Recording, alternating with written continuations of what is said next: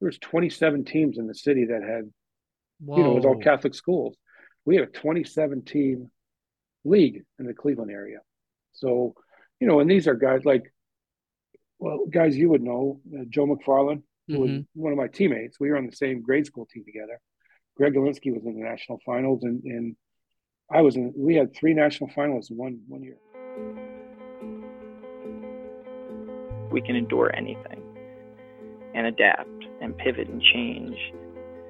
Wrestling gave us that ability. I would say nothing in life has impacted me more than the things wrestling has taught me in terms of self reflection, resilience, toughness. Some guys have it, some guys don't. Adversity, 100%. How to pick myself up and be a man after I failed. And everything that has shaped my life and where I'm at today would not be there without the values and basically the, the lessons I've learned through the sport of wrestling. For me, wrestling saved my life because it, it allowed me to focus and channel my energy. We're fortunate if you wrestled because if you wrestled, natural talent helps, but it's it's five percent of the ingredient. It pales in comparison to heart and technique and effort. It humbled me, taught me humility. Nothing can humble you more than wrestling.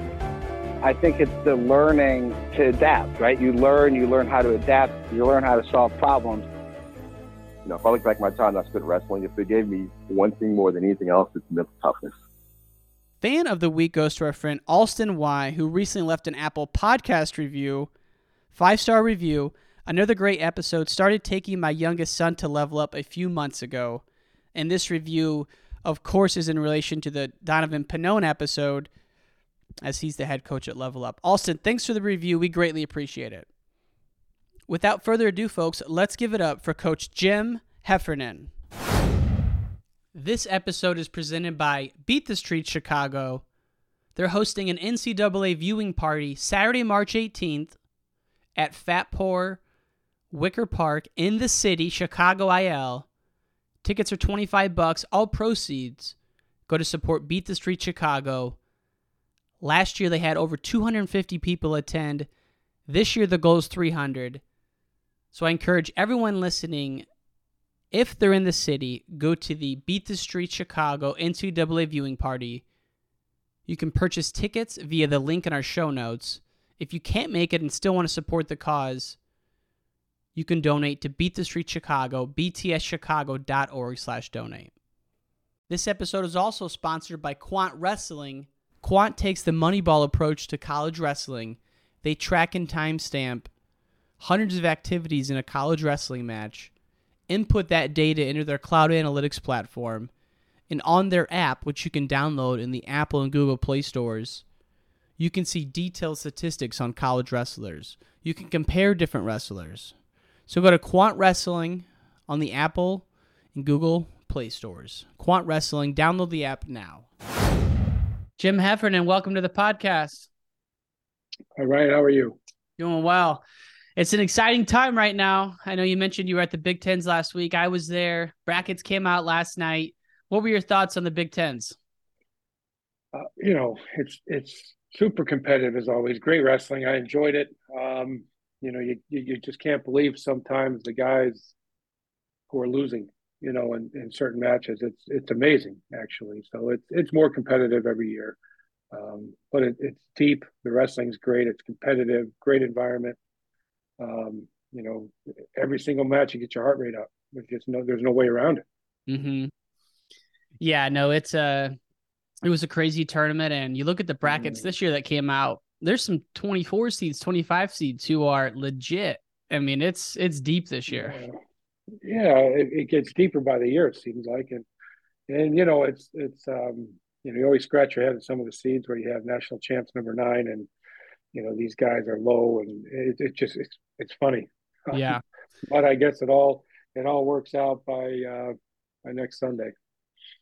Now when uh going back to your coaching career like when you had uh like 95 was the year i always think about for for you and coach johnson. What a great year for illinois wrestling so like marinetti and McIlravy were they one and two like how did that all work out um yeah McIlravy was number one for sure he beat steve in the uh um, Big Tens. So yeah, Marinetti was either two or three. Um, I, I, can't remember. The good thing was for us is that he was opposite of which was a big deal. Um, you know, obviously getting a chance to get to the finals. And what's interesting is, I think it was the quarterfinals. He was wrestling this guy from Cal Poly and and fell down like five two and just kind of looked lethargic and a little off and and uh, just didn't have it for for whatever reason. Just didn't have it in that match. And and slowly made his, made his way back into the match and ended up scoring and I think beating the guy in overtime. Um, then he looked much better in the semis, but I think probably the atmosphere, the the impending match coming up, or he was probably thinking about that match too much, to be honest with you. But he um, mm-hmm. he was a tough guy, man. He he found a way. Was the Big Ten match with Lincoln close?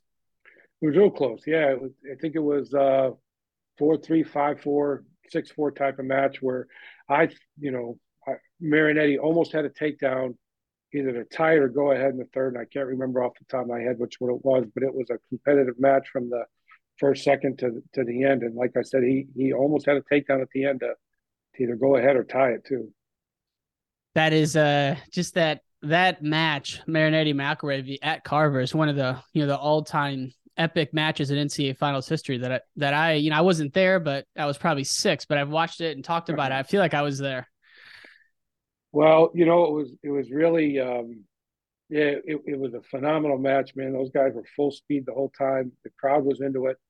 What was really eerie about the whole thing is after that match, of course, Ernest Benion goes out and is wrestling and, and it's you could just hear the murmur in the in the stands. There was nobody really paying attention to that next match they were all talking about what just happened and they couldn't believe it.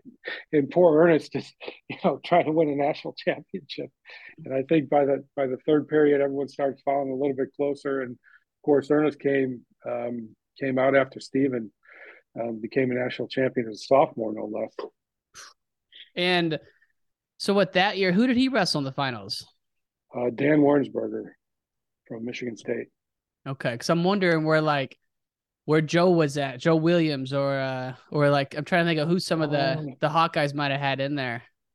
Um, who would they have? Might have been Weber that year. Yeah, maybe. I, I don't think. Yeah. Uh, yeah, Williams may have been redshirt actually that year because Ernest, um, they wrestled uh, in the Big Ten finals. Ernest senior year, and Ernest actually no junior year, and Ernest beat him and then Williams beat Ernest in the national finals, like mm-hmm. eight seven nine eight. Incredible match, actually. Wow. Amazing match. And was Benion seated high the year he won it? Like, was it he expected uh, to win it? No, I think he was somewhere between six and nine, but he he really wasn't expected to win it. Um, but it, it, was it was one of those things. Um, you know, and I, I remember telling Mark, you know, that's back in the days when I used to work out with those guys, and was wrestling Ernest. And in fact, I told my brother John, I and everybody kind of thought I was crazy. I'm like, you know, people better watch out for this guy. I, I told my brother John, if somebody's going to do kind of go through the bracket that nobody expected, it's going to be this guy. You know, I just felt that strongly about it, and and working out with him and feeling how good he he, he was doing, and his confidence was sky high. And you know, and the thing, the, the crazy thing about Ernest, he'd have good years, not great years, good years then he'd get to the postseason, qualify in the Big Ten. He'd walk into the national tournament, and he would, you know, he'd go out and you know we'd always get there on a Tuesday. He'd warm up, work out, feel good, sit down, and and he, the thing he always told me, you know, we were sitting on the floor in a big gym, and and um, he said, I, I love this tournament. I I just love being here. I love this tournament. I love competing here.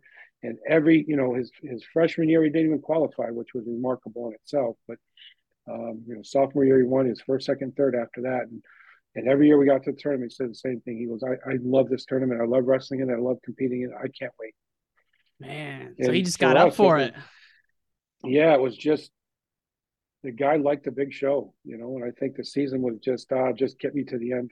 and and um, yeah, impressive guy.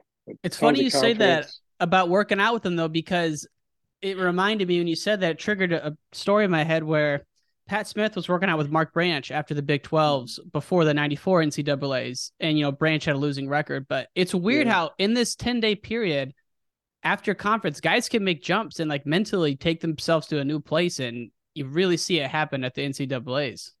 you do. You see it. You see it frequently. I don't want to say a lot, but you do see it, and and um, you know, it, your mind's a funny thing. You know, if you you can you can make yourself do a lot of things. You know, but but you know, there's all these kind of cliches and belief and um, what, whatever you want to use. You know, some Right. guys actually figure out a way to do it. You know, get in the zone's another one of those things. They figure out how to get themselves there, and um, you know, they're they're kind of unstoppable at that point. Yeah, and man, you just I think back to that year, so '95 Illinois. Just to give people some background, you were a coach at at Iowa, um, were wrestled at Iowa, coach at Lehigh, and then Mark Johnson, who was the coach at assistant coach at Iowa when you were there, he ends up at Oregon State. How did you guys kind of end out there together? Well, Mark's first year at Iowa was my freshman year. Obviously, went through school, um, graduated. I did a graduate assist, graduate assistantship year at Iowa. Then I went to Lehigh, and I was at Lehigh for two seasons. Mark got the job at Oregon State, and it was pretty late in the year. Actually, it was like um, October. So, um, you know, we had started talking. I told him I'd be interested in working with him. We always had a pretty good relationship as an athlete and coach, or we we did have a good relationship as an athlete and coach. And and I kind of when we talked about it, I kind of jumped at the chance to do it. So obviously, Oregon State is a long way from Lehigh. Um, crazy, weird timing in terms of time of the year it happened, but it was one of those things. I I, I thought we we uh, you know we're kind of opposite. Mark's kind of the big, strong, physical, pick you up, throw you down type of guy, and I kind of taught the wrestling part of it. You know, Mhm. skill stuff. So I think we really meshed pretty well in terms of what we brought to the table as a as a pair. And as much as I love that you guys came to Illinois, part of me wishes the Oregon State would have played out a little bit longer because you guys put together a crazy recruiting class. We did, you know, and, and what's nuts about that is, um, you know, we had we got a couple transfers, which was really lucky. So we had Babak Mohammadi, who was recruited by the previous coach. Then the Naratka twins transferred. We signed Chad Renner. We signed Les Gutches. We had Trent Flack on the team. We have Jed, Jeff Munson on the team. We had a guy named Matt Wilhite on the team who was, who was also very good. Um, you know, I'm probably also forgetting a couple. Um, Dan Alar was an All American a couple years later. So, you know, the first year I think we were, I don't know, maybe sixth in the in the Pac-12, and you know, maybe 500 dual meets, and and just kind of I don't want to say fighting these guys, but it was a whole new thing for them, you know. And I don't I don't pretend to know what they were doing before we got there, but we we changed a lot of things, right? How they worked out, how we trained, what we did in the mornings, what you know, we we tra- we we um, changed a lot of things, you know, and and some of them were receptive, some of them, you know, maybe fought us a little bit, but um, by the second year, there was a lot of buy-in.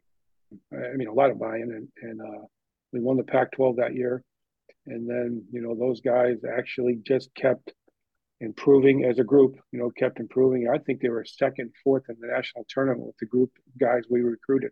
I was gonna say the next year they got second, and it's like Oregon. You know how hard. I mean, you as well as anyone else, how hard it is to get in that top four. So a, a Yeah. team like Oregon State to get in that top four, it's like unbelievable. And and like you said, a lot of that was the guys you built. Um, Yeah. it had to be hard leaving a guy like Les Gutches. That's Well, like yeah. that's once a generation. Yeah, yeah, he's pretty good. no, Les was uh, unbelievable. Actually, Uh, that kid, um, the skills he had, the mindset he had, you know, great work ethic. He he was he was a special kind of guy for sure. And um, you know, it's one of those deals. It was really really hard leaving, um, and it was harder watching what transpired at Oregon State when we were in Illinois trying to do the same thing again. That was hard, you know. Mhm. Those first couple years were tough, and and I think coming in and I don't know if the stat was Illinois had not won a Big Ten dual meet in three or four years before we got there uh, on the 92-93 season. I'll never forget the first Big Ten match we or the first match we won was against Michigan State, and the guys on the team were like excited and fired up and kind of explained to us this is a big deal. You know, we just won a Big Ten match, and Mark and I kind of looked at each other like, "What are we doing? Like, you know, like, man, we got we got a long way to go." so, So what was in a worse state? Oregon State when you got there, or Illinois when you got there? Illinois, uh, but I'm, you know, and this is a terrible thing to say, but I remember, and I tell the story jokingly all the time. I, our, our first run. We were going to go work out in the fall of '92 when we got to Illinois. Um, we were just going to have these guys run, kind of do a time thing, see where they're at, if anyone's in shape, who can make it, who couldn't make it. So we met the team outside. And, You know, it was a warm fall day. Some of these guys had their t-shirts off, and you just kind of looked at them like, "This, where's the wrestling team? Like, like who is this, and what are they doing here, and where's the wrestling team?" Type of deal, you know. And then there was a couple of guys like Steve Marinetti had had some shin splint issues and couldn't run, so he had to go bike. And and we are just, you know, he's supposed to be the best guy, and he can't even run. And what's happening here, type of deal, you know. And and um, but yeah, I just kind of thought to myself, man, I wonder if it's too late to go back to Corvallis. Right. this is going to be a tough one, you know. well, especially then because you know you're at Illinois, great state to recruit from, but you're also super close to Iowa. You're super close to all these other power programs, and it's yeah. like what was the uh, the building process there? How long did it take to get get some um, things moving? Well, you know, it, it's um, right away. You know, Mark Mark had known he was coming to Illinois shortly after the Illinois State tournament the previous February, um, and he didn't tell me till after the nationals that year that he was going to interview for the job.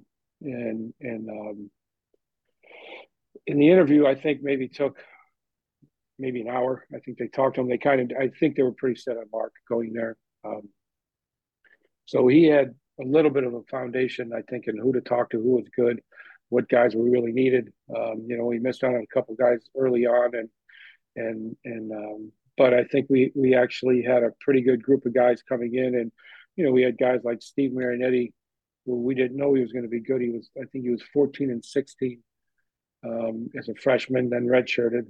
Um, and then as a sophomore, he ended up getting fourth in the country and did great. Wow. we didn't know anything about Steve really, other than everybody told us they think he could be pretty good. You know, and Charles Gary, they thought he could be pretty good, and Brian Stewart could be pretty good. Um, so we did have a few guys that that that were, you know, buying in and helping, and um, but you know we had we had obviously a good recruiting class, uh, a couple of them in a row that really helped, and and you know by the third year we had two guys in the national finals, which I mean, that just doesn't happen. So um, pretty, pretty remarkable actually, and, and, a little bit of luck too. You know, we fell into having Steve and Steve buying in and, and being as competitive and um, you know dedicated to the sport as he was. That was a pretty big deal as an example of nothing else. You know, super smart guy, really good leader. Um, graduated as a top student athlete in Illinois, so he was a good student. Um, you know, and some of those guys actually just kind of followed his path a little bit and Ernest Ernest used to tell that story all the time at the national tournament.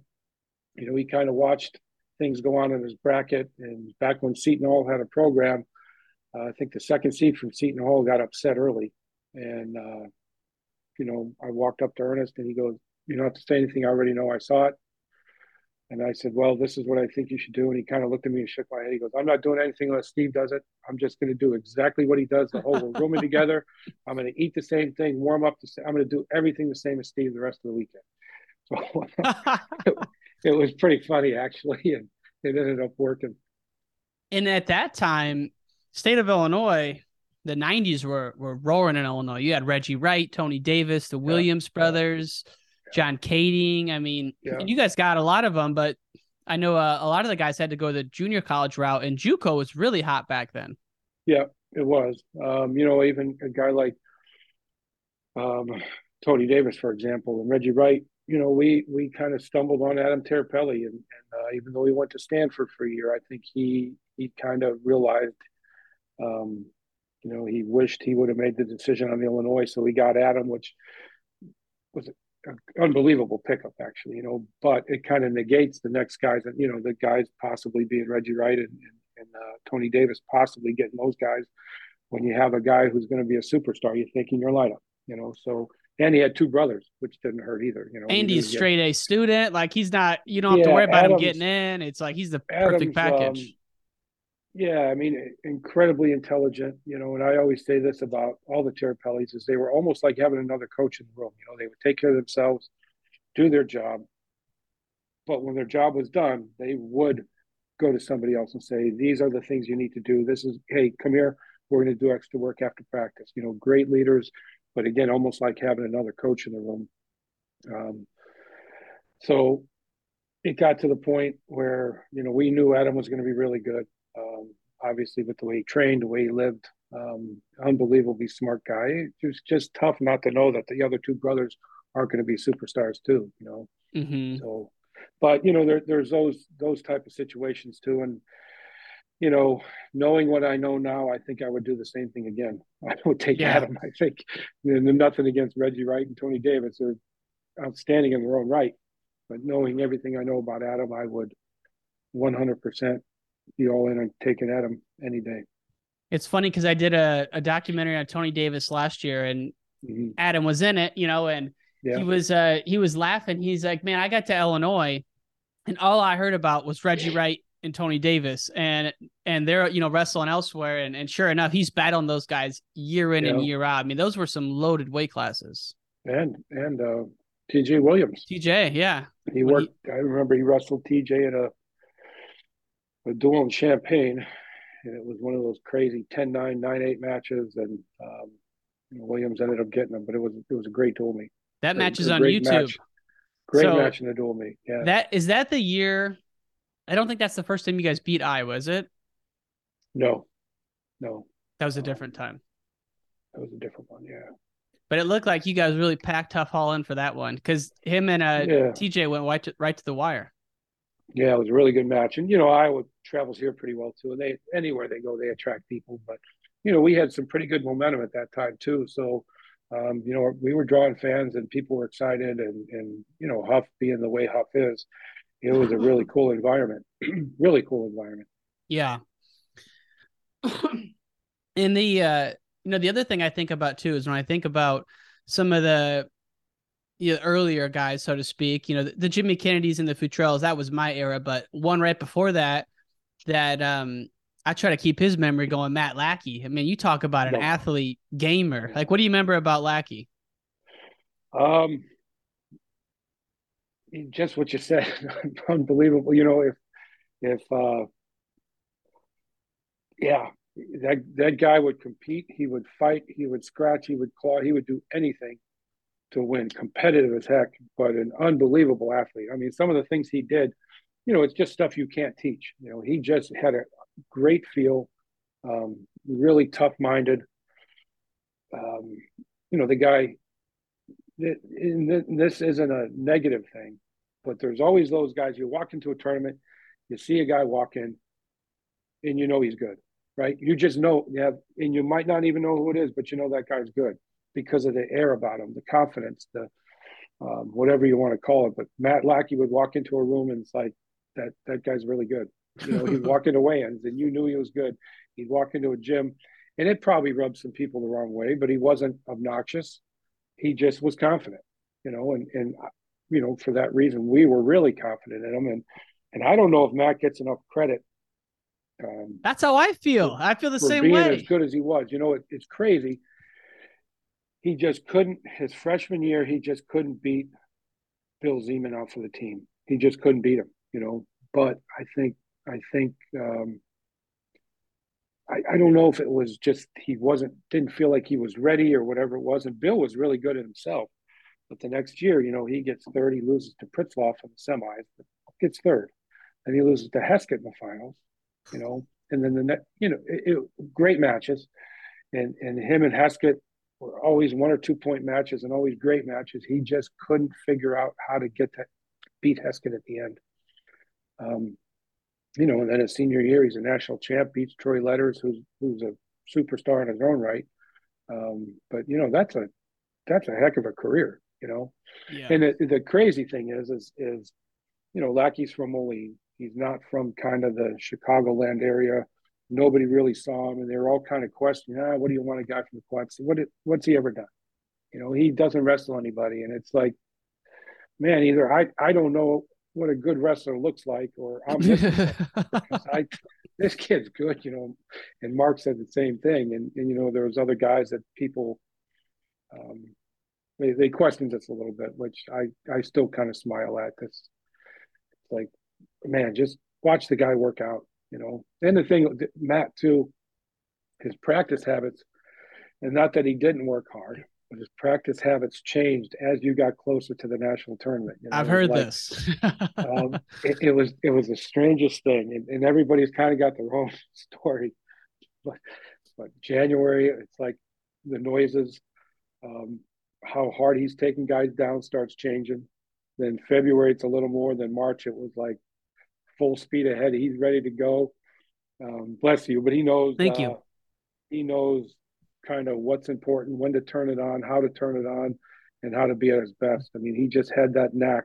Um, but unbelievable feel, and I agree. I I think he's kind of overlooked as is one of our all time. You know, credential wise, he's very good, but he he is up there with with that that group of guys from Illinois that that were the best guys. We talk about Pritzlaff, world bronze medalist, Heskett, yeah. world team member, and then he was stuck behind Joe for like five years. Like these are right. these aren't just national champs; these are world right. level guys. Right. You know, it's like crazy. The other guy who, uh, you know, I'm from the Quad City, so what you said mm-hmm. there that hits that hits home, and it's I I know that perception's out there. What about uh Siebert? Did he get that same kind of flack since he was from like LPs, kind of on the outskirts yeah. as well? Oh, for sure. Yeah, every, yeah, same type of deal, you know. But but again, if you watch Eric Russell, just incredible skills, incredible athleticism. He was fast, he was explosive, he was strong, the nicest guy you could meet, um, and competitive, crazy competitive. That guy would, you know, he, yeah, he would compete at anything anything. Yeah. but um, but yeah, he was a little bit off the fray too. You know, kind of out in the middle of the state, um, smaller school. Um, you know, interestingly enough, Ernest Benion beat Eric Oof, Siebert in the state what final. a match! Eric was a junior. Yep, Eric was a junior. Ernest was a senior. Um, and those two guys used to argue. So at the end of the match, there's only a few seconds left. Eric shot a low single um, and took Ernest down. Ref stopped it, said, "You jumped the gun and started over, and Ernest won the match. Eric claimed he didn't jump the gun. Benion claimed he did. Those two guys would argue about it after practice more, more than you more than you could believe, you know. And man, um, you know, it was pretty funny actually, but but ended up being you know great training partners, good friends. Um, yeah, but Eric, superstar. Um, you know, crazy story about him. Before school even started, um, we had our team meeting on Friday. Uh, started drizzling, raining a little bit. Um, Eric was going to go out and go golfing, and ended up raining a little bit, so they were screwing around playing football behind one of the dorms. Caught a pass. Guy went to tag him, pushed him. His body turned, ACL tore. Had didn't even get on the mat one day before class or practice. I mean, didn't get to practice all freshman year. Then he was out until you know back then the surgery was took a long time. You know, as freshman freshman year, it took him a while to kind of um, redshirt freshman year. It took him a while to kind of get in the swing of things and, and um, be healthy again. You know, and it even affected him a little bit of sophomore year. Um, and then I think from you know his junior and senior year, he really started showing a little bit more what mm-hmm. we thought he would be. You know, but he he had a tough time rehabbing, and the injury really was a big setback to him. I can imagine, and I had forgotten about that high school match until you said that because that's that's another one of those where IHSA did a lot of filming of the state finals in the 90s, and there's quite a few matches out there on YouTube. And yeah. like the Reggie Wright Tony Davis one is one that comes to mind. And and um, you know, this is another big one, Ernest and and uh, Eric Siebert, because that yeah. both guys had incredible resumes, and the match was super exciting. Yeah, um, yeah, two incredible athletes um, really competitive guys. Um, yeah, they both had great college careers too. On top of it, you know, as yeah. as teammates, which you know, Quirk and uh, Pat Quirk and Nate Patrick wrestled in the state finals as well. Ended up being great teammates, both having good careers too. So sometimes you can get lucky and guys can separate weights a little bit. And you know, the crazy thing is, Ernest did not like to cut weight. Did not like to cut weight. and I think probably his senior year, he maybe was wrestling 158 and maybe weighed 165 when he got to school. Maybe. You know, he just wow. that's what he weighed. And he, you know, by the end of the year, he would be eating what he anything he wanted and leaving practice on weight every day. You know. And Eric was a little bit that way too his senior year um, when the weight switched. makes it so much easier, right? If you're uh Yeah, yeah. He just um yeah, Ernest just kind of just try. I really don't like cutting weight. I'm gonna I'm gonna wrestle 158. Right. Now, when you go back to to your heyday, 1982 August, you get to Iowa. Were yeah. you guys pulling some weight back then? Uh, I wasn't. No. no. Um, no, my freshman year. Um, yeah, I well, here's a good example. My, you know, the the older guys are really good about trying to teach you how to cut weight. You know, so for the first duel, you know, it's like here's your sweats, here's a set of plastics. You know, kind of this is how we're going to do it. You know, they would kind of show you a little bit, but you know, by the end of the year, I think in, in story I always tell too was that my freshman year, the Banachs were on the team. So I I lost in the semi. I wrestled as a freshman, um, didn't redshirt. So get to the semifinals. I lost an eight car in the semis. Afterwards, I go back, take my singlet off, take my shoes off, get on the scale, and I was a half a pound over. And back then, you weighed out. So so that was Friday uh, Friday night. Um, so you weigh out for the next day that night. So really, you know, to half a pound. And back in those days, they would bring portable saunas into the arena. So there was a sauna there, and I knew it. And you couldn't weigh in until after the last match. So put my sweats on, went out and watched, um, um, you know, Jimmy Zalesky, Goldman, Eddie, and Lou Banach wrestle, and in their semi matches. And I came back and and uh, Eddie Banach had just got done wrestling, soaking wet, went in the sauna, and he had I'll never forget this. He had a Gatorade, those old glass bottles of Gatorade. Puts his sweats on, um, puts his plastics on, puts his sweats on over, puts a hat on, and he goes, um, "I'm sitting in the sauna in a pair of shorts," you know. And he says, "How much you over?" I said, uh, "Half a pound." He just kind of giggled. So Eddie puts all his stuff on. He's just pouring sweat. Opens up his bottle of Gatorade and drinks it puts the top back on, sets it down. And I said, "What did you weigh?" He goes, "I was eight pounds before. I was eight pounds over before my match." But by the time he warmed up, wrestled, got his sweat going, got in the sauna, drank a Gatorade, it probably took him maybe a half hour to get down to weight. And all these other guys from all these schools, after Eddie went out in the sauna to jump on a bike or run or whatever he's going to do, looked at me and they said, "Was he serious?" And I'm like, "Yeah, he was serious." You know, they kind of thought he was absolutely nuts. wow. Know? So, so you guys would weigh in that night or have to hold it until the next morning? Yeah. No, we would weigh in that night and leave. So how man, but a lot so you're only half over, but I gotta imagine back yeah. then there's a lot of guys like 10 over, right? At the end of wrestling and probably yeah. they'd have to cut down that night. Yeah, yeah, yeah. You wait out. So after the match, you know, it was one of those deals. After the match, you put your stuff on and you went to work and got down to weight. So right. um yeah, for me that year, was, weight was no issue. Then I redshirted my next year, got a little bit bigger. Um, was cutting a little bit of weight my sophomore year. The problem was I wasn't doing it very smart. Um, junior year, cutting some weight. My senior year was tough. Mm. Um, but you know, it was one of those things too. Um, you know, we had a pretty good team. Um, you know, we we had a really good team.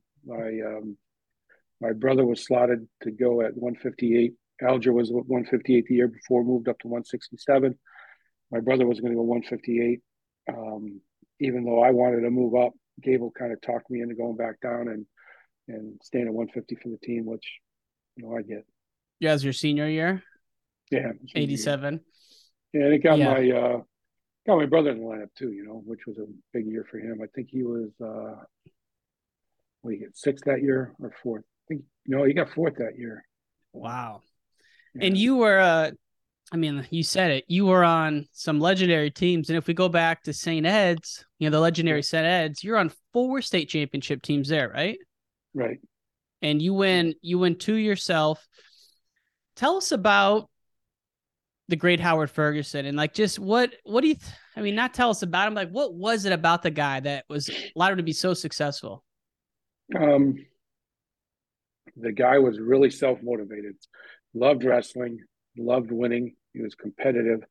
You know, it was one of the the way I explain it is that really, really organized, a great planner, and the thing that I, the one similarity I say is most prominent between him and Gable is that those guys could have a plan, and they were going to stick to the plan no matter really what. That that they knew this was going to work, right? So they were going to stick to the plan this is the way it's going to be. Um, you know, and regardless of what was going on, injuries, illness, this is what we're going to get done today. If it takes us two hours, it takes us two hours. If it takes us six, it takes us six. But we're going to get this done today. That's how mm-hmm. Howard Ferguson was. But a nice guy could put his arm around you, could kick you in the rear end if you needed it.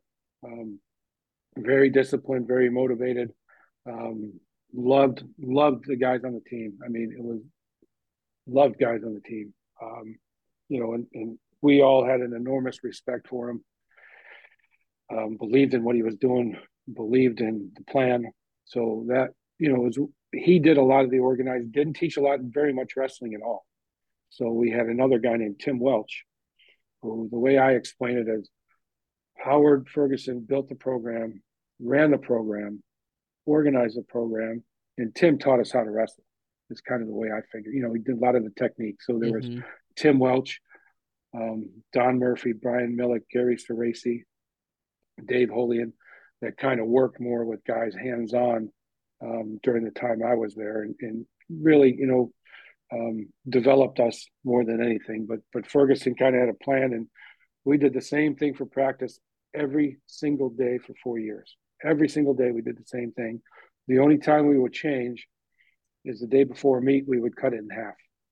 So we would do the same drill, the same technique.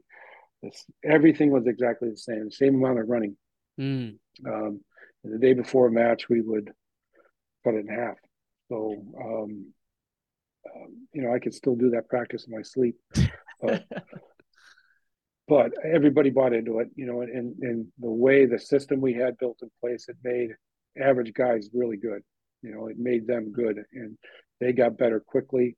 Um, but you weren't allowed to kind of go outside that box very much, you know, even as as some of the other guys were trying to to develop us and give us some options to do to get us ready for college. That was that was kind of a um, frowned on to say the least because that's where it seems like he differs from Gable. Because Gable will let like Lou Banach never come to. He did his own practices, right? And uh, like some guys would have like their own kind of workout sessions. I mean, yeah. is that true?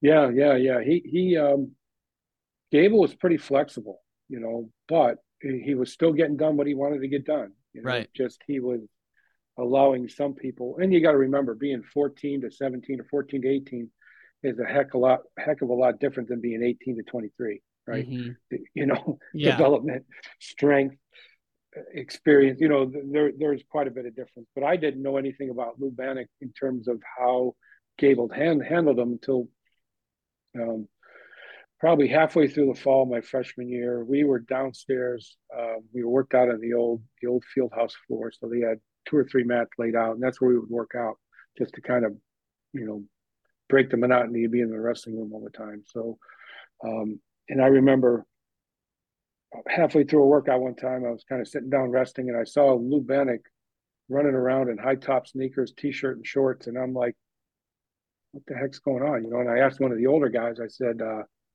"How come he's not wrestling?" And they said, "No, he he does this. He does this a lot." I'm like, okay didn't really like okay i'm not going to say anything to lou banach i know that now he um was it lou or ed who didn't wrestle one of his years and then came back to the team oh might have been lou yeah eddie was a four-time finalist so yeah so was it, it had to be yeah. lou yeah I, I, don't know if i ever heard that story but um like he moved lou... to texas or something like halfway through the season um but yeah maybe yeah um that was probably lou but uh, but going back to Coach Ferguson, I'm looking here at this uh book. Joe Silvestro sent me his book, The yeah, Edge, yeah. and Edge, yeah. I'm looking at it. I'm like, for something made in the '80s, like this is super high, highly um, super professional, but also like this is not your average wrestling coach who's writing a book like this. I mean, he's into sports psych. I mean, that's he's well ahead of his time to be doing that kind of stuff. Yeah, he is. You know, and and I don't know if anybody could do something like that book today, you know, just with the way the world's changed a little bit and kind of what's in it for me attitude, those type of things. You know, I, I think most people were willing and able and giving of their time and quotes and everything else. And I know um, Coach Ferguson had a lot of people working on those things, but it was ahead of its time. Um, you know, he kind of scripted our whole practice plan with with basically the same type of formula as the edge, you know, mm. and he would have. So if you if you look at the book, every chapter has an introduction. Um, you know, being mentally tough, uh, being competitive. Um, you know, all the chapters in the book, and they'd have a little write up. So the write up would be, um, you know, being mentally tough, and then he'd go through some drills and different things and his philosophies on, you know, how he kind of approached it and expected us to. Pro- it was like a it was like a business. The guy was a professional, mm-hmm. you know, and we were we were way ahead of our time, I think, in terms of running our program that way, you know, and and and there's whatever you believe about private schools or Catholic schools, whatever you believe about them, you know, it's up to you. But the way we ran our program, it, it was, you know, most of the guys who went on to college, our program was run at a higher level than most colleges back then. And I, I say that truthfully. Really? And, and, you know, when I went from St. Ed's and I to Iowa, which was the program to be at, and I'd kind of look around and look at the facilities, um, you know, kind of the way they were doing things. And and I you could ask anybody during St. Ed's that era that maybe didn't go to Iowa. Greg Elinsky went to Penn State. I think, you know, we had two guys uh, at least two two guys that year go to Cornell. Um, so you know, they, Sylvester went to um, William and Mary and ended up in North Carolina. But I think you know a lot of those guys would would tell you at how how professionalized our program was and and the expectations were so high. You know, it was like um, you know Ferguson would talk about the rest of your rest of your life. What's important? Um, what are you going to go to college? The reason why you're doing re- this work in wrestling is to prepare yourself for college, prepare yourself to get a degree, prepare yourself for a career. He was all about kind of the next level too. And don't get me wrong, he wanted to win and he wanted our teams to be successful. We were, but it, for him, I think the most important thing was getting on to the next level and then getting on in preparation for your life. And that that is kind of how that program was based and it still is. You know, knowing Coach Urbas the way I know him, know my brother, you know, it's a stepping stone. Um, it is a pathway for the rest of your life. It's about the next 50 years. It's about the next 60 years, whatever it is of your life. You know, and I think that's how he approached it. Um, but you know, it was like we had uniforms in practice. Um, he got tired of guys wearing, you know, Budweiser T-shirts or whatever the crap it was in practice, and he got hmm. pissed off and one day, these boxes showed up white socks with no stripes, black shorts, green shorts, yellow shirts, black shirts, and green shirts. Nothing on them, plain, basic. And if you didn't wear them, you got kicked out of practice. This is how we're going to do it. We're not going to, you know, we're not going to look like a bunch of, um, you know, kids in PE class. We're, we're going to do this, you know, like uh, the, the Green Bay Packers was one of his things. He named our team the Big Green Machine um, you know, so it, like, you know, all from from the Packers and the Cincinnati Reds, who were kind of the dominant teams back then. Um, he kind of modeled our program after that, but but very uh, very disciplined, very professional. Um, you know, and there was times where he got criticized for a lot of stuff. You know, um, you know, the best team money can buy, those type of things. But it was, it was, it was a shame because he was a very successful businessman. And I think those kind of uh, scenarios and rumors and stuff got out that he was basically, you know, buying buying his way to a championship type of thing, and it was a bunch of crap. Right, because didn't he? Wasn't there a big feeder program that went into St. Ed's? Yeah, back then, you know, there was a, a CYO league. So my grade school, we had a CYO, CYO team, fifth through eighth grade. There was 27 teams in the city that had Whoa. You know, it was all Catholic schools. We had a 2017 league in the Cleveland area. So, you know, and these are guys like, well, guys you would know, uh, Joe McFarland, who mm-hmm. was one of my teammates. We were on the same grade school team together. Greg Galinsky was in the national finals, and and I was in. We had three national finalists in one one year from from a little little grade school uh, league. Wow. Um, and we had a lot of other All Americans. You know, my brother John, Terry Kennedy, um, she's tons of you know mm-hmm. tons of guys who are all Americans in that league, and and a lot of those guys from St. Ed that was. You know, there's there's two Catholic schools on the west side. There's St. Ed, St. Ignatius. Um, you know, a lot of those guys from the CYO program did go to St. Ed's, and then there was the West Shore YMCA program, which Howard Ferguson ran before he went to St. Ed's. So West Shore still is a very good program, um, and a lot of those guys go to. It's right. It's you know, ten minutes away, fifteen minutes away from St. Ed's, right down the road. And when Um, you when you were at St. Ed's, were you guys doing morning practices too, or just night practices? We did some at the end of the year. We ran. So, um, um, what what was kind of what made us, I, think, ahead of our time more than, one of the things that made us ahead of our time more than anything was that. So, Coach Ferguson um, built a house in Westlake, which is a suburb on the west side, and in his basement he put a wrestling room, and then he also had a racquetball court. And kind of a funny story is one day guys would go over there in the summer, um, in the fall, or even spring or whatever, non-season to work out. And he went down there one time, saw a bunch of guys playing racquetball, and they weren't wrestling, and he thought they were there to wrestle. So about a week later, the racquetball court had a um, layer of carpet, and about six Nautilus machines and free weights were in the racquetball court. So guys had a choice now; they could either lift or wrestle. No more racquetball, no more recreation. So, um, but those those were things that you know, like his house, for example. Um, you know, everybody from the everybody from that area was over there working out. You know, and and what was really a good thing for me is in the summer I was over there all the time. Guys would come back from college, and and and uh, I, you know, I would just sit there and wait and hope somebody was going to be there for me to work out with. Um, and and a lot of times there was. You know, that really helped me. And the one thing Coach Ferguson always said to us um, is, you know, if you want to be good at wrestling, you have to wrestle. You know, running's good, lifting's good, but to be good at wrestling, you got to wrestle. So I wrestled all the time, um, just because I believed him.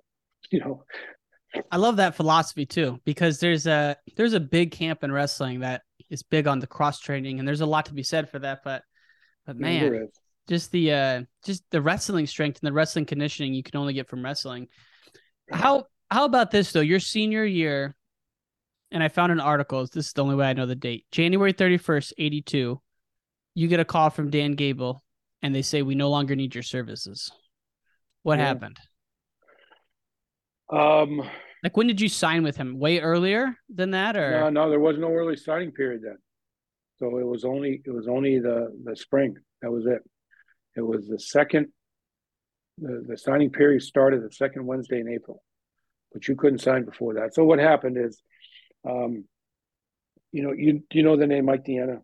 Mhm. So Mike DeAnna wrestled for Coach Ferguson in the kids club program.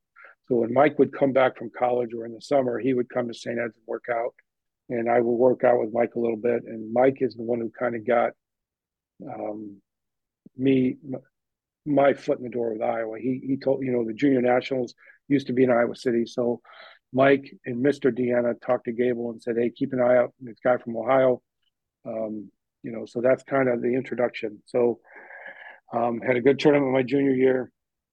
Um, Gable kind of said something to me after, like, you know, would you be interested in coming to Iowa someday? And I said yes, and um, you know, talked a little bit, then talked to him a few times in the fall. Um, and it, the year before, so during my senior year in high school, the year before I got to Iowa, they had signed Kevin Dresser. Hmm. So at that time, Gable, I think, thought maybe I was going to be a 142 pounder, and called me in January and said, you know, I, I, we think you're really good. Um, we know you're interested, but we think you're going to be a 142 pounder. We got this kid from Iowa who we think is really good. Um, so I'm, I'm not sure we're going to be able to use you. I, I was like, well, okay, you know, kind of, you know, it was disappointing, obviously, you know, and I was kind of bummed out. Told my dad, told my high school coach, and then um, Iowa had also sign a guy named Marty Kistler, who was wrestling 150 for him. So, and Marty was struggling a little bit his freshman year, but but uh, they went down to Oklahoma and wrestled Oklahoma in a duel, and they ended up tying. And Marty uh, got pinned in the duel meet uh, by a guy named Roger Frizzell. So Gable called me that night from Norman and started asking me all these goofy questions like, uh, "How much do you weigh right now? Uh, how big are your feet? How big's your dad? Is your are your brothers big? Do you think you'll grow?" And I'm like, "Yeah, I I, I think I'll grow." And he said, "Do you think you wrestle 150?" I said, "Yeah, I think that wouldn't be any problem." He goes, "Well, then I guess we're going to recruit you again." So it was like a matter of days. It, it changed his mind because of what happened, and it turns out, you know, I came in, Marty redshirted, then I redshirted, and Marty Kistler wrestled was a national runner-up.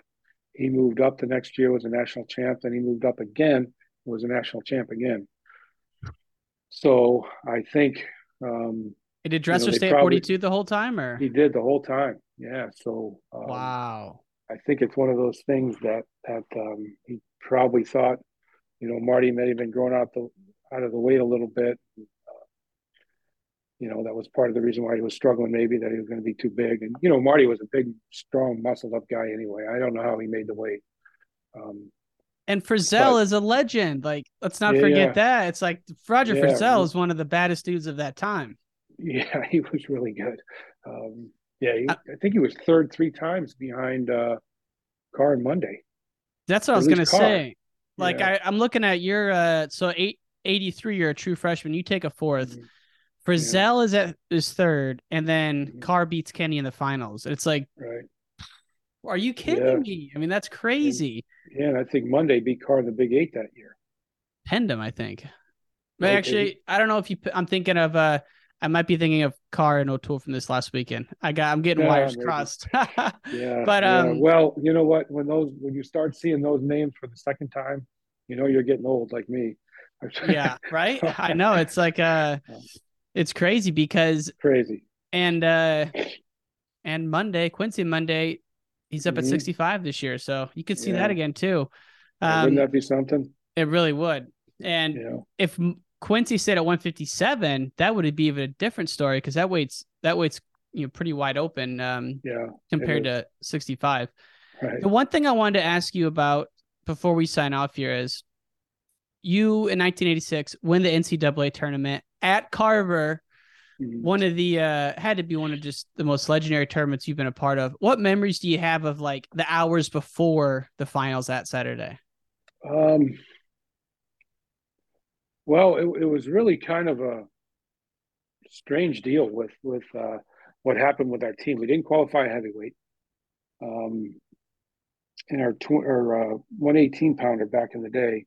So the night before the Big Tens, we have practice. We went out ate as a team. We all kind of came back to cut weight, get our stuff packed up, and we were leaving the next day for the Big Ten tournament.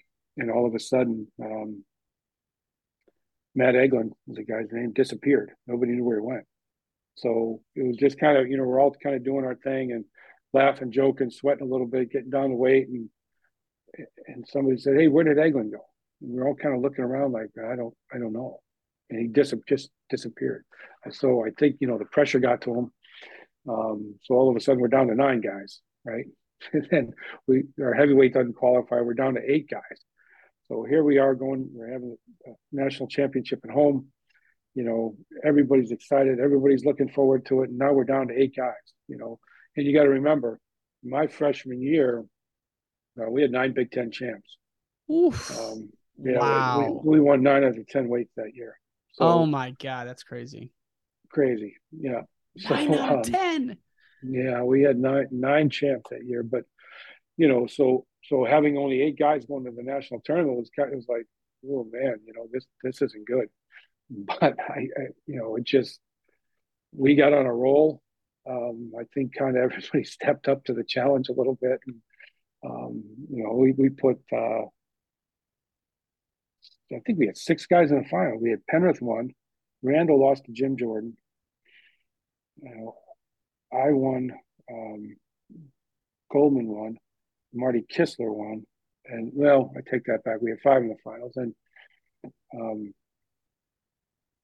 I oh, thought you shoot, guys had Dresser five, won. five We champs We- though. Yeah. five champs, six in Yeah. the final. Dress Kevin Dresser won, Wow. and uh, you know Rico placed fourth, and I think Royce was fifth that year. Yeah. So Yeah. you know, and, and uh, yeah, that was that was a good team.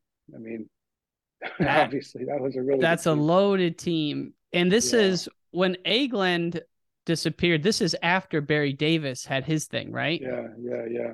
Where yeah. he disappeared Well, as well. The other thing too, remember, Egeland was a defending national runner-up. I mean, he was a guy we we were we thought we were going to get a lot of points from. Whoa. I did not realize that. Yeah, yeah, he was a national runner-up, um, and and good wrestler. I mean, really good wrestler. So, um, yeah, it was it was uh, it was a strange feel, you know. Now was Egeland? I'm thinking of the duel in '87 with Iowa State. The Yeah. the the second duel of the year. Yeah. Um, and maybe it was the '86 season. What was the one where Tim Johnson was the coach, and it was like the first time he beat Gable in a duel? Jim Gibbons. That Jim Gibbons, sorry, not Tim Johnson. yet. Jim Gibbons. Yeah, yeah, yeah. Thanks for reminding me. I lost in that duel meet too. you did. well, the reason I bring it up is that duel was a pretty epic one, and yeah, um, yeah, yeah. You know, Jim, Jim Gibbons Jim Gibbons. actually worked on a, a, a documentary about that duel. So I've seen the um, previews of it. Yeah. Yeah, so Egeland, yeah, Egeland ended up losing. He got pinned in that duel by a guy named Perry Summit. Um, That's right. yeah, that kind of got the Iowa State crowd going, and um, yeah, that was a that was a unbelievable duel meeting. The stats about the number of All Americans and national champions in that duel was crazy too. But um, Was that 87 that- or 86 though? that was eighty six. Okay, so they so Iowa State's kind of coming on a little bit, but you guys still win the nationals. And then the next year was that the Mhm. Brooks Simpson pin at Carver?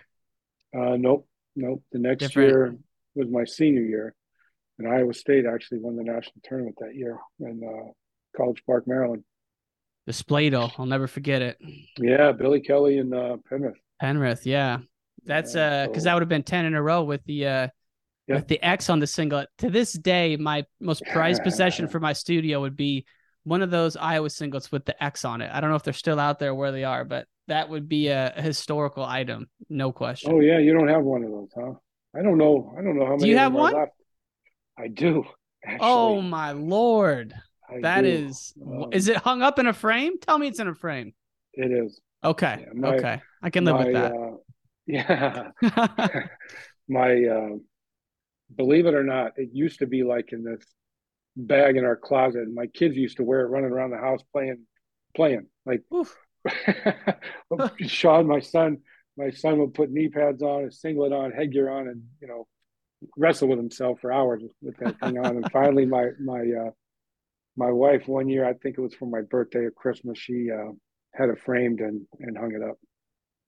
That's Yeah. a it's such an epic nationals because you know I was uh, and I'm not telling you anything you don't know, but more so for the listeners. I was going for their 10th in a row and Iowa State beats them. I mean, but that sets off like a 4 or 5 year down period for Gable. And then Yeah. Arizona State wins one and then Okie State goes on a little bit of a run and then you know the brands come and, and the Steiners and all that. But it's just uh, it's a crazy time because you were part of it right from the get go, right? You know, you got there 83, 84, that era they're swinging. I mean, they're killing people. And then slowly, do you think it was just the work hard, play hard got too crazy and like the partying got too much Um, or You know, um, I I don't know. I I, I think um, I I almost think, and and I might be crazy, but I almost think, you know, kind of moving up to that time, we thought we were so good, we could recruit anybody, you know, as long as we did the same things in practice, you know, guys were going to be good, they were going to develop. And there was a few guys that that just, you know, whether they didn't pan out or or just kind of um, just didn't get it. You know, it's like this is important. You know, I mean, and, and Mhm. it was one of those things. You know, to me, and and I was, you know, I, I think the, the they were, they won number five my senior year. Uh, no, number four my senior year in high school. Um, you know, but it Mhm. was like those guys. You think about, you know, the Banachs and Jimmy Zalesky and Barry Davis and Tim Riley and Jeff Kerber and Pete Bush and you know the list goes on. Mike DeAnna and Bruce Kinseth and Chuck Yagla. You know, there was just studs. I mean, superstars in this sport. You know, and kind of to this day superstars. to this day they're superstars and giant names. You know, and for me it was like, you know, they they left us in our hands. We better not screw it up, type of thing. So, my freshman year, you know, and part of the reason my freshman year, um, I was as successful as I was is is because I was really, um, I was protected. I I had all these guys around me. They didn't need me to win every time. It it would have been great. You know, I was an 18 year old kid. Getting thrown into the fire right away, you know, on the on the national scene with Iowa, and, and you know, there's a fair amount of pressure that goes along with being part of that program in that era. Mm-hmm. Um, you know, so, but but I was protected. You know, we had Tim Riley, Barry Davis, Jeff Kerber, Harlan Kistler, Jim Zalesky, Rico Chiapparelli, Duane Goldman, Eddie Lou Banach. Um, you know, it's a pretty good team. Freaking you know, crazy. so um, so I was protected, you know, and and, and if if I happened to lose, um, you know, I would hear about it. But those I knew those other guys were capable of winning. Mm-hmm. You know, and I, I don't know if we lost some of that or you know, everybody just thought, well, it doesn't we're we're the best team and we're gonna win no matter what. So I don't know exactly what it was. You know, I, I always take a little bit of uh I was a captain of the team that year, and I take that personally, you know, a little bit still that that, you know, maybe it was part partly my fault for for not maybe holding guys' feet to the fire a little more or or making them understand that look, um, you know, this is important. That, that this is our duty, you know, our responsibility to, Mhm. to keep this thing going in the right way, and and we can't be the ones to kind of let it slip. And I think we probably made some poor decisions recruiting maybe a little bit, and, and I can't say that for certain because you know I always trusted in what the coaches were doing, but you know some guys during that era just didn't make it. Well, there was a Um, one class. It might have been like the class of what would have been seniors in '88 or seniors in '89. Mm-hmm. I can't remember which one. And this is just from the documentaries I've I've read and watched. That like no one from that class was even an All American though, and like that is pretty pretty drastic fall off from what you would have seen the years prior. You know. Yeah, yeah. I mean, so it, it's hard to know. You know, it's hard to know, and and um, you know, I know we lost my senior year, and and you know that was that that was a painful thing, you know, for sure. It was Yeah. a painful thing, you know, and and I think there was probably, you know, we had some things happen. Greg Randall got hurt. Um, you know, some guys maybe underperformed a little bit throughout the year, but um, you know, Well, also, if didn't win. LSU doesn't drop the program, they don't get uh, Kevin Jackson. I mean, a lot of things, Uh, a lot of things happen. You know. Yeah, yeah, and things do happen, you know, but but it seemed like for, for the other three years I was there on the team, we were even though we lost sometimes during the year, it always felt to me like we would get to the national tournament, we would be bulletproof, you know. And I kind of I try to explain it to, to guys. It's it's um, you know, and it was a little bit different back then, but we would walk in a gym and, and people would be like, uh, you know, it was it was uh, there was an aura about us. And I think it was a lot because of Gable. You know, Mhm. I mean, everywhere we go, Gable was like, uh, uh, he was in the spotlight so much. You know, it was just crazy. Um, you know, airports, hotels. I, I mean, it was everywhere. The guy was just in the spotlight. And I think our program had a little bit of that too, where we were, um, Mm-hmm. I don't, you know, um, kind of that a little bit of a different level um, for a lot of years. It felt like Well, people say that early, he early days. During when like the during that that time where it's like rock star status that Gable would sometimes do work in his truck because like the office at Carver was too busy or like he wouldn't Uh, get to the airport until later because like if you're at the gate people are just coming Yeah. up to him like crazy. Yeah, yeah, no, that happened everywhere, and, and it's funny you say that. Um, we had a guy Rico Chiapparelli who was really good, really good. Uh, had a very unique style. Um, could pin anybody anytime. Just crazy style, but he he liked professional wrestling stuff. He liked it, and he would you know talk about it. And, and so one year, I think we were coming back from the national tournament. I'd been my sophomore year. Um, came back from the national tournament, landed at the Cedar Rapids airport, and there was a guy who I think it was Randy Savage. And Rico was like wigging out because Randy Savage was in Cedar Rapids airport to go do a show. Mm-hmm. And he went over and introduced himself and and he saw, you know, guys were wearing Iowa wrestling stuff. And all Randy Savage wanted to do was meet Dan Gable. It was like a lifetime thrill for the guy. So Rico brings him over and introduces himself to, to Gable. And, you know, Gable's pretty mild manner. He just kind of how you doing? Shook his head, and you know the guy. The guy was like, he was like a little kid, you know. Mm-hmm. And and he walks away, and Gable's like talking to Rico, like, who is that guy? Like, what what is he doing here? Who is he? You know, it was really kind of funny. Wow. But that happened everywhere we went. Somebody would want his time or, or at least want to shake his hand or introduce themselves or get a picture. You know, they didn't do that as much back then, but yeah, um, you know, they, they wanted an autograph or whatever the case was, you know. Um, but yeah, he was he he was and is a legend.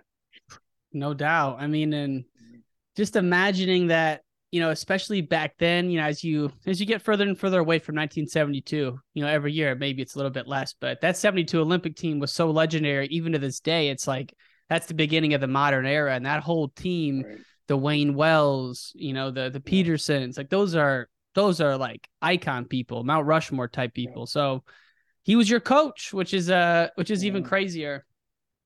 The one yeah. thing I I wanted to uh to wind down with is as we we look at the the current situation in college wrestling, we kind of have a uh, a second coming of that with Cael and the way those guys just went is pretty amazing and um it it feels like that a little bit, you know.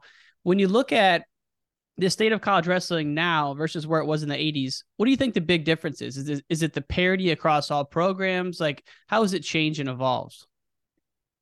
I think there is more parity. I, I, I think, um, you know, wrestling's better at a younger age. You know, when you always talk about specialization and, and what you were talking about, guys doing cross training, and you know, maybe when I was I was in high school getting ready for college, um, you could wrestle, but you practice year round. You didn't compete year round. You're always weren't at your highest level. You could go in and work out and practice, and get better, and work on your skills and develop some stuff because you weren't worried about competing at a, a, regional or a national level event all summer. You know, there's a hundred of those now, and and mm-hmm. you know you had the junior national, you know, the connect. That's it.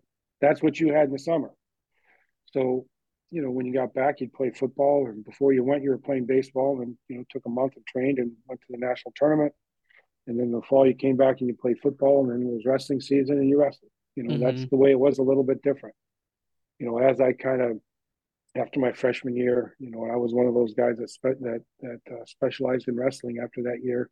Before then, I did other sports and enjoyed them, and I thought that was really important for my development. Um, but now I, I think um, kids are really good young. I think they're getting better coaching. I think they're they're they have such access to everything they want in wrestling. They can watch technique anytime they want. They can watch high level wrestling anytime they want they can have instruction, you know, anytime they want, right at their fingertips, you know. Mm-hmm. So I mm-hmm. think that's really made wrestling good, um, and I I think I think it's as good as it's ever been in this country. Um, you know, college, I think it's as good as it's ever been and deeper than it's ever been. So um, you said before, you know, some of the higher seeds at the national tournament are really good guys. I mean, really good guys that can make noise and and beat high seeds. You know, so, yeah. Um, it is good. I think there is more parity, and I think there's less less programs, and I think the recruiting is a lot different than it used to be by a long stretch. How much? How, how so? much different recruiting? Like more work or what? We'd be here for two days. And work, yes, but just kind of the content and and what people are telling kids and what they're believing in. It's just like you roll your eyes at some of this stuff, and and uh, but yeah, it's. Um, I bet you've heard had some kids tell you some crazy stuff like that. Other uh, other other coaches have said during the years, and just crazy things like that. You can't imagine. so, so um, yeah, I mean, it's it's just different, you know, and and it's um, you know the NIL stuff and the transfer port. It, it, it's a different world, you know, and and mm-hmm. um, RTCs are different. RTC's changed everything, you know, probably 10 years ago. That was kind of the momentum thing. Then it was, you know, the NIL start thing started coming and the transfer portal started coming and it was just, just, man, I, I, I don't know if this stuff is healthy. I, I, I don't, and I don't know that I'm ready to give a, an opinion, but I have real, real questions on it. I real questions on it. And, and as, you know, as kind of time was coming for me to make a decision, you know, that was one of the things I really spent some time on is that this day and age, recruiting is so much different. Kids are making decisions for not the right reasons, frankly. I mean, not the right reasons. Um, you know, am I willing to be- beat my head against the wall, you know, to continue to do that, or, you know, the generation kind of thing getting to me, but but a lot of it, um, you know, has to do with kind of the the current uh, the current state of things in, in college athletics, just not wrestling, but athletics. Why do you think guys are wrestling so fewer matches now? And is it a good thing? Uh, you know, it, it's it's. I, I don't I don't want to make this an us and them thing. You know what we used to do compared to what they do now. But we had 21 dates, so now they're 16. You okay. don't have to use all 16. You don't have to go to tournaments. You can just wrestle all duels. However you want to use them, you can use them. We used to have 21 dates, so we wrestled, you know, a bunch of help. You know, there was times I'd wrestle 40 matches college. You know, one year I was 40 and five, I think. And it was, you wrestled a lot more. So I think it's good now. I, I think, I think it's okay.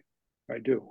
Because the um, reason I, I ask is a lot of people say like, you know, in the the 90s and the 2000s, guys were just yeah, they wrestled 40 matches, but they're beat up. They're just broken at the end of it. And maybe it was a little overkill and maybe not. You know, I don't know. That's kind of where I'm getting at with the question. Like, do you think it's better yeah. to taper it back a little bit or like, what are your well, thoughts? If you, if you think about it though, guys are still beat up now. Yeah. You know, and I don't, I don't think it's because of the four years in college. I think it's the 10 years before you get to college, right? You, you start training year round when you're eight, nine, 10 years old. By the time you get to be 20, your your body's going to feel it. And I don't mm-hmm. I don't care who you are. And there's there's exceptions. I mean, guys like David Taylor and Jordan Burroughs are, on Dave, uh, Kyle Dake, what they're doing at, you know, late twenties, early thirties is mind boggling to me. That they continue to find the motivation to do it at such. I mean, at the highest level, their bodies feel good. I shouldn't say that they continue to train. I don't know how the bodies feel, but they continue to train. You know, and and um, it, it's incredible to me that they could do that, and they've all been wrestling forever. You know, so the the fact that they can do it tells me anybody can do it. At least when you're up to 23, mm-hmm. right? So after that, I those guys it blows my mind how those guys can do that still. But I think anybody can have a pretty good workload till at least that age. And I think you know, you you said it yourself. There's a lot of injuries, a lot of illnesses or injuries, a lot of um, breaking down of your body. Um, so, you know, there's more competition. Help that or hurt it? I don't know. To me, it's more time in the practice room is where you're getting beat up. Right. Mm. The, the matches, it's seven minutes. Obviously, the you know, the intensity's higher. Um, you know, but you're spending seven minutes or you know ten minutes in a match, but you're spending hours and hours and hours in a wrestling room. You know, I think that's where it is. And and I think the smartest guys, and maybe those guys have their their training figured out so well, such detail that that they can, you know, a lot of it can be on feel. They feel their bodies breaking down. They need a break. They need to push themselves through a couple things depending on their training cycle. So I think those guys are really smart. Mm-hmm. But to mm-hmm. me, you know, when people talk about making wrestling a shorter season, making it a one semester, one semester. Sport, think to me, you know, there's still going to be USA wrestling events. There's still going to be the Junior World Championships, the U23 Championships, the University Nationals. There's still going to be RTCs and clubs where you're going to work out year round. So, is it really going to be shorter? I, I don't know that. You know, I don't know. I think it's the benefit of of the shorter season is that we would have more certainty that the best guys are going to wrestle every time. I think is when I hear about the shorter schedule, it's like, yeah, maybe not any difference in the wear and tear, but at least now we can bet pretty darn sure that we're going to see the best guys during those two months versus you might not get the best guys every time on a six month season. And guys are like, how many times this year did Iowa, Iowa's line up at the Big Ten? How many times did they wrestle together this year? Maybe like once or twice, like that exact same group. And that is disappointing and it's frustrating for the fans. And so I think that thought process is if we have fewer dates, all the best guys will wrestle, and we can just know that we're going to see the stars in the lineup. Yeah, I don't even know if you can say that. I mean, it, it's um, you know, I don't know what was going on in the room. I don't know the health of those, the health history of those guys, and what was really the issues. But I still think, you know, if if uh, you know, Team A is really good and they're ranked number one in the country, number two in the country, whatever it is, and the wrestling mm-hmm. maybe a team they know they're going to beat, they're still going to sit guys. Yeah. And, you know, they might give him a couple of days off of practice and say, you know what, you don't have to make weight this week. You don't have to do those extra workouts. We're going to rest you.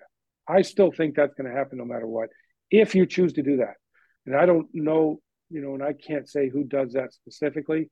There are a lot of guys who miss, miss a lot of matches, and I don't, I can't pretend to know the reasons. Um, I, I can't pretend to know the reasons, and I know, um, you know, I always got an earful from from people saying, "Well, he needs a break. He needs well." This is the best team we have. These, this, if they're ready to go, we we owe it to the other nine guys that they go. I mean, Mhm. we're trying. This is a program. That's not a individual. Dual meets aren't an individual. This is a program. It's a team. You know, we need to wrestle those guys, and and you know, it's it's you can only protect them so long. At some point, you got to put your foot on the line and you got to go. You know, whether it's Yeah. February, if if you know if you're wrestling the number one team in the country or number two team in the country, it's you. Can you count on them? Can they make it? Can they get themselves through? And and obviously not at the kid's peril. I mean that makes That's you know, different. Yeah. You, have got to use a little judgment, but Right. if a kid is ready to go and he's healthy, to me, if if I would sit a guy, I I wouldn't feel right, and I would wonder what's that that guy doesn't think I think he's good. I mean, you know what I mean? That would just kind of be going on in my mind. too Right. much. Right. It would drive us both crazy, and that's not good for either of us. It's just another example of how things have changed so much since the uh, the 80s when you got introduced to college wrestling and you coached it for 29 years. Uh, you know, decade, 12 years plus as the head coach. I mean, you've seen every angle of it in multiple conferences. It's just, uh, yeah, I was dying to get your thoughts on just some of the general trends like that. Yeah, yeah. You know, it's the, one thing for certain. It's going to keep changing. I do know that. Yeah. Yeah. Well, it's a, it's it's a it's such a mixed bag of feelings because the I feel like the viewership and the attendance is better than ever. The competitions is better, you know, as good as ever. Um, and outside of college, you know, the freestyle success we're having, it just makes it all so fun right now, which gets me even more excited for next week. So uh, I can't Yeah. I can't wait. Um, Yeah, Coach- and our our senior team, that it's so much fun to watch right now. Man, those guys are good. They're It's- so good. it's crazy. You know, and it was like again, you talk about the old days and everything. You know, that's kind of the way it was. You know, they're and we're deep now. We're deep again. I mean, so many good guys. Um, but yeah, they're fun to watch, man. Those guys can wrestle. It's really enjoyable. and I thought a lot of them maybe would be retiring after Paris, but then uh, I had Rich Bender on the podcast, and he mentioned that he's making a push for all of them to stay until LA in 28. So I'm like, wow, that would be because I could see this whole team rolling over after 24, except for a few guys, right? I mean, if David Taylor wins another one, is he done? If Dake wins, is he done? JB, I don't know how he could keep going. He's such a warrior. Yianni will keep going. Gilman, I don't know if he can keep making that weight. Um, heavyweight, you know, that's that's a little bit in flux. Snyder will keep going, but I mean, there's a lot of hammers that are not going to keep going past 24. Yeah, yeah. You know, I know one thing. I'm not going to question any of those guys because they're they are so good. they're good, man. I, and again, it's it's uh, you know, it's a lot of pride, and um, reminds me a lot of the teams, you know, way back when when we were deep and we were good, and whoever we sent had a really good chance of getting a medal. You know, Yeah. um, just with the depth. But, but yeah, these guys, it's been really enjoyable to watch these guys. You think back to like that 88 Olympic team, the 92 Olympic team. You had Chris Campbell coming out of retirement. You have Yeah. Kenny Monday, Lat Joppin, Arsen Fadzaev. It's like Yeah. these are that's those are I mean that that era then that that 96 team was a great team and then we kind of went through you know a down decade 15 years and the JB brought it all back for us and and here we are. Yeah, I watched Monday. Um, that was in uh, Switzerland. I watched Monday beat Fadzaev. Really? So the year, year F- Fadzaev moved up, I was there. I was at the I was at the World Championships that year. Um, Wow. Yeah, because Fadzaev is the one guy I used to watch watch him all the time, all the time. Um, and I wrestled Monday three times, um, so I knew how good Monday was. You know, so Mhm. I was, yeah, I was shocked. I mean, shocked when Monday beat, and beat him easy, Easy. Yeah. easy. Because Yeah, Monday's one so of good. those one of those like like Ivan Yarygin, Sergey Beloglazov resumes. Yeah, you know, is. like Yeah. freaking top three ever, maybe. Yeah, Yeah. Monday's insane. I know. I often Yeah. wonder if. Pat's if Pat Smith would have broken through in '96, if he would have stayed on for like another quad, but but Kenny had to big brother him, you know, at the at the Yeah. trials. Yeah, he's so good. Um, I don't think people talk about Kenny Monday enough, honestly. Um, Yeah, I mean, just so good. unbelievable. Tbilisi winner had to beat the great Dave Schultz to even get through. It's like unbelievable. Well, yeah, I was there the first time he beat Schultz too in eighty the eighty seven World Team Trials. He he beat Schultz for the first time, and uh, two out of three. Schultz won two, Monday won one, but he did beat him that first time. And he got him the next year in eighty eight. yeah, and then that was he- he was off after that, off to the races. Yeah, yeah, it was. Well, coach, it's been an honor to have you on. I can't believe we've gone an hour and a half. Uh, it's been so fun, and uh, I just want to thank you for coming on. I can't wait to to see you next week at Tulsa. Yeah, my pleasure. Glad to do it. Take care. Thanks for listening to this episode with Jim Heffernan. If you enjoyed this podcast, please support our sponsors Beat the Street Chicago, Quant Wrestling. And if you enjoyed this episode, please leave a five star review and subscribe to the podcast. Thanks for listening to Wrestling Changed My Life. Peace.